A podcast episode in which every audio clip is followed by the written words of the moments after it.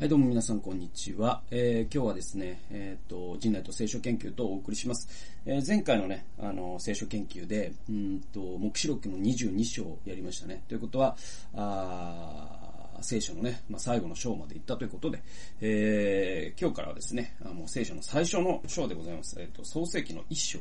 えー、から、まあ、あの、徐々に徐々に進めていき、いきたいなと思っています。で、えっと、創世記の一章ね、僕まあ、そうだな、あの、聖書ね、66巻全部大事で、っていうのはわかるんだけど、多分ね、うんと、創世聖書の中で、うん、一番大事な、ね、66の中の章は何かと聞かれたら、多分だけど、創世記だと思うんですよ。あのー、これは、あのー、多くの神学者も同意してくれると思うんだけど、まあ、ただ、まあ、新約聖書なかったら、えー、キリスト教じゃなくてユダヤ教になっちゃうじゃんっていう話はあるんだけど、あるんだけど、あのー、創世記ってね、まあ、めちゃくちゃ大事なの間違いなくて、あのー、なんだろうな。あの、ウェイトとしてはもう、めちゃくちゃ重いです。えー、で、特に創世記の1、2、3章っていうのはもうめちゃくちゃ大事で、えー、というのはなんで大事かというと、創世記1、2、3章っていうものが、の、をどう読むかっていうことが、我々のね、世界観をね、決定しちゃうからなんですよね。で、えっと、まあ、創世記の一章っていうのは皆さんもご存知の通り、まあ、あの、初めに神が天と地を創造されたっていうところから始まってっていうことなんだけれども、おまあそうですね、まあその逐一、えー、説明するのはまたいつか、あの、そういう機会があったらということでいいいいと思うんですけど、うんとね、まあ今日のお僕の説明したい箇所というのがこれなんですよ。うんと、26節で、神は仰せられた。さあ、えー、人を我々の形として我々の似姿に作ろう。こうして我、えー、彼らがあ海の魚、空の鳥、家畜、地のすべてのもの、地を這うす、地の上を這うすべてのものを支配するようにしようというね。うん、ここがですね、もうすごい大事だと僕は思うんですね。で、このね、支配という、う言葉がキーワードで、でね、えっ、と、まあ、このね、支配ってね、えっ、と、ね、ヘブル語でね、何だったかな忘れちゃったけど、この支配っていうのは、とにかくね、えっ、と、別な場所にも使われてるヘブル語なんだけれども、統治とか支配なんですよ、やっぱり。で、えー、だけど、大事なのは何かっていうと、これ、だからこれをもってね、その西洋キリスト教世界っていうのが、あ自然界をね、結構意のままにしてきたっていう批判は、あすごくたくさんの人がしてます。で、西洋人も実際自分、自分たちで自分たちのことをそう言ってたりします。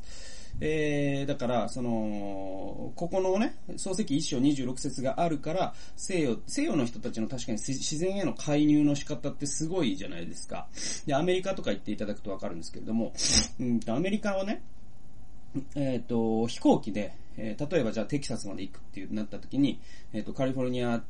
ま、な、なんだろう、テキサスまで行く時に日本から結構ね、カナダぐらいから入る。結構上を通るんですよね、あれね、軌道をね。で、入ってってガーって内陸に行くんだけど、その下をね、その、上空から下が見えるじゃないですか。そうすると、アメリカのね、土地ってね、本当にね、人工的なんですよ。上から見てね、結構直線とかですね、完全なサークルとかね、そういうのが多いんですよ。で、それってすごいね、人が介入してるってことじゃないですか。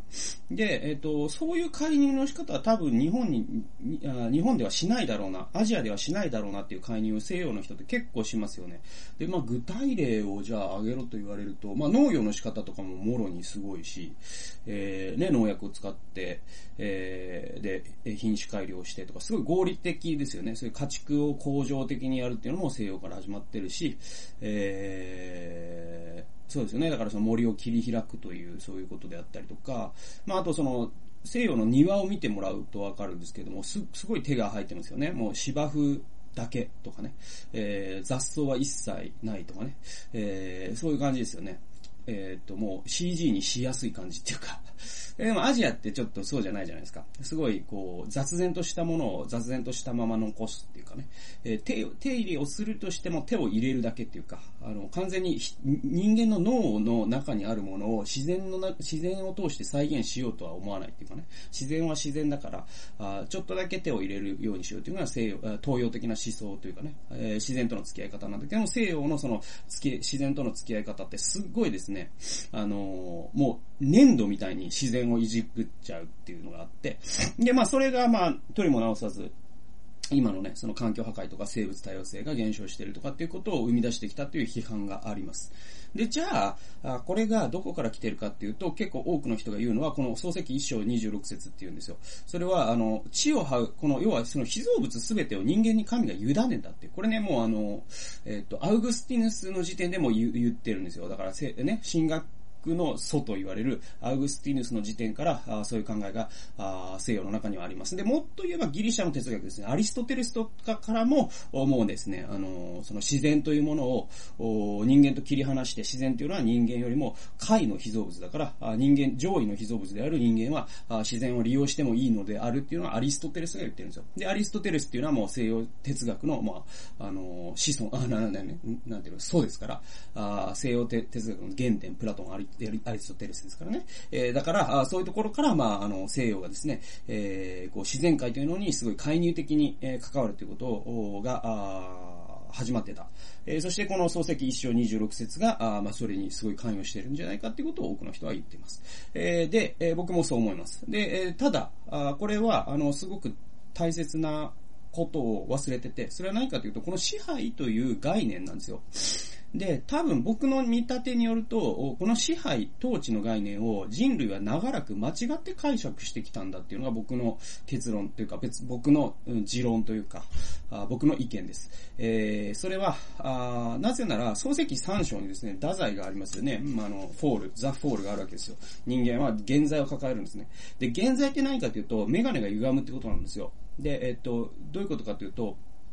うん、なんかすごいね、度の強い色がついたメガネでしか世界が見えなくなるっていうのが現在の本質だと僕は思ってます。だから罪を罪と認識できなくなるし、神を神と認識できなくなるし、えー、自分が人に過ぎないということがわからなくなる。だから自分を神だと思っちゃうっていうのが、あ現在の本質だと思うんですね。で、その現在の本質っていうのがそういうものだとしたら、その現在のメガネで統治というワードを見るわけですよ。この支配しようっていうね、ヘブル語で、えー、もともとあった言葉だけれども、えー、その言葉を見たときに、それは何かというと、意のままにしていいんだっていう風に見えるんです。現在メガネで見るとね。えー、だから、自然界を破壊し、搾取し、奪い取ってきたわけですよ、我々はね。えしかし、え現在メガネっていうのを外しますよ。そしてこの支配しようという、うね、え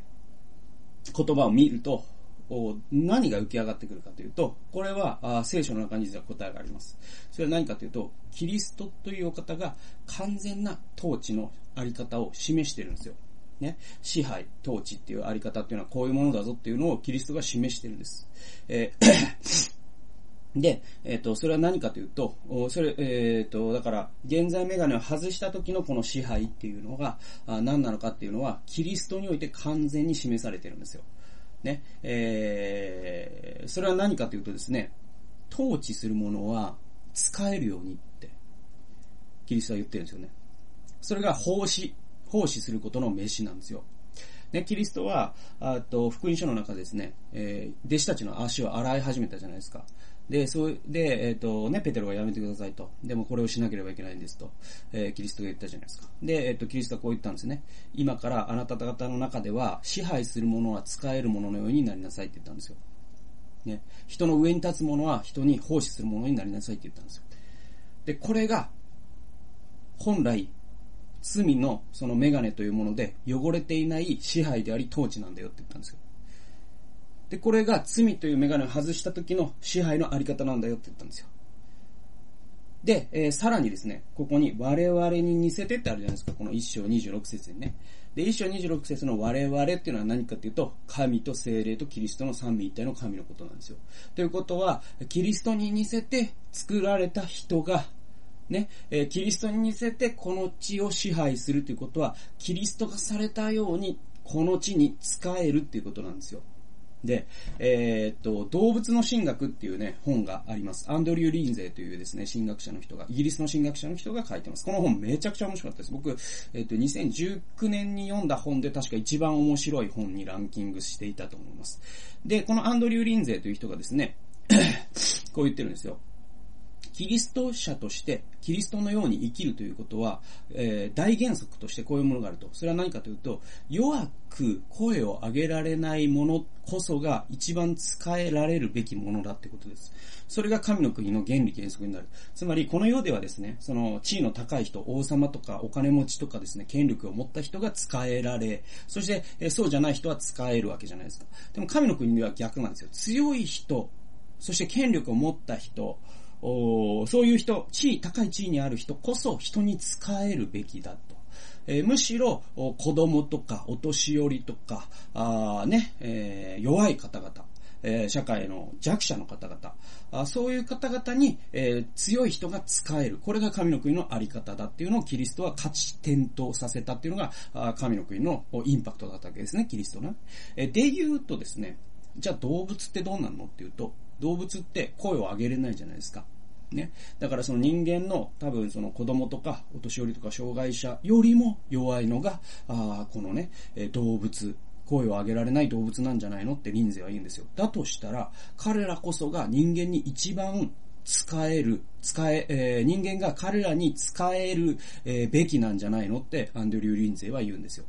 で、えっ、ー、と、人間っていうのはですね、スピーシーズってあるじゃないですか。種っていう意味のね。えー、人間っていうのは、使えるという飯を神からいただいた種なんだって言ったんですよ。だからこれってですね、アウグスティヌスとかですね、アリストテレスとかがね、言ったものと、ま、真逆なわけですよ。アリアウグスティヌスとかアリストテレスというのは、人間っていうのは、え、えっ、ー、と、より暗い高いにある地位にある種族種族だから、あ別の種族、つまり動物たちは人間に奉仕すべきである。え、別のこの自然界というのは人間の利益のために存在すべきであるって言ったんですよ。そして西洋の神学はそれをずっとですね、継承してきたんです。だけれども、アンドリュー・リーズにはそれ話逆なんじゃないのと。人間というのは一番神に似せられて作られた種族なんであるとすれば、一番使える種族であるべきなんじゃないの。それこそが後期であるっていうのは、キリストに似るということと同義だとすれば、キリストというのは使えられたお方だから、人間というのはこの自然界に使えていくべきなんじゃないのと、ね、アンドリュー・リンゼはこの動物の神学という本で論証していく。別にめちゃくちゃ僕はこの本面白かったんですね。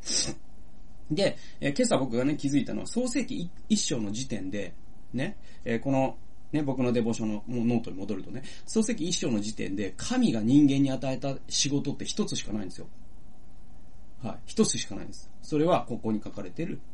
すべてのものを支配させよう。つまり、えー、キリスト的に言えば、被造物をケアせよっていうことですよ。被造物のかん、えー、良きお世話をせよっていうことですよ。被造物に仕えよっていうことですよ。それだけが、創世記一章で、えー、存在した唯一の人から、人、えー、神が人に与えたミッションだったんですよ。ね。えー、だから、人間に神が命じられた最も古くからある命令が、被造物ケアなんですよ。ね、え、この働きを教会が回復していくのは、歴史の必然であるし、で、えー、人生の中でどうにかしてこの働きに関わり続けたいと思わされるというふうに僕は、まあね、あのー、書いてます。このね、デボーションノートにね。で、言うと、僕はあの、実はね、あの、一冊本をね、翻訳してて、万物の癒しっていうね、えー、まあ、キリスト教、プロテスタントの角度から、こういう被造物をケアするのが大事だよっていう本なんですけれども、それがですね、えー、さ、先日、出版されましてですね、だからあの、アマゾンで、買えます。僕が翻訳した万物の癒しっていう本が。えー、なので、その Amazon On Demand なんで、紙の本にするとちょっと高くなっちゃうんですけれども、Kindle でも読めますので、えー、ぜひですね、まあ、この、ポッドキャストおよびですね、YouTube 聞いてですね、ちょっと陣内が翻訳した本をね、読んでみようかと思った方はですね、えー、ぜひですね、ちょっとポチっていただけるとね、別に僕にお金が入るわけではないんですけど、もう翻訳料は、あの、一括でね、あの、いただきましたから。あの別に僕に、あの、あれはないんですけど、ないんだけど、お著作権料みたいなのはないんですけど、おでもね、その本がたくさん、えー、読んでいただけるというのは、まあやっぱ翻訳した甲斐があったということにもなるし、ね、また誰かに翻訳を頼んでいただけるかもしれないんで、えー、まあ僕のことをね、えー、応援したいという、また、そして、えー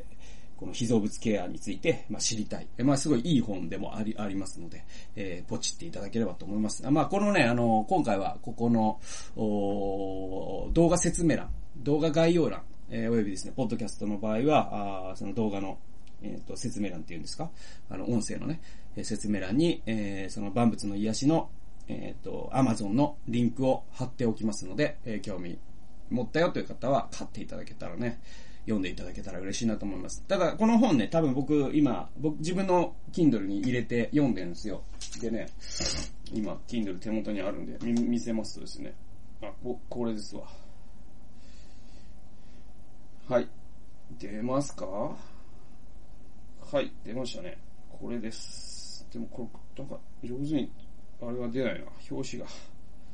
表紙が出ねえ。表紙、あった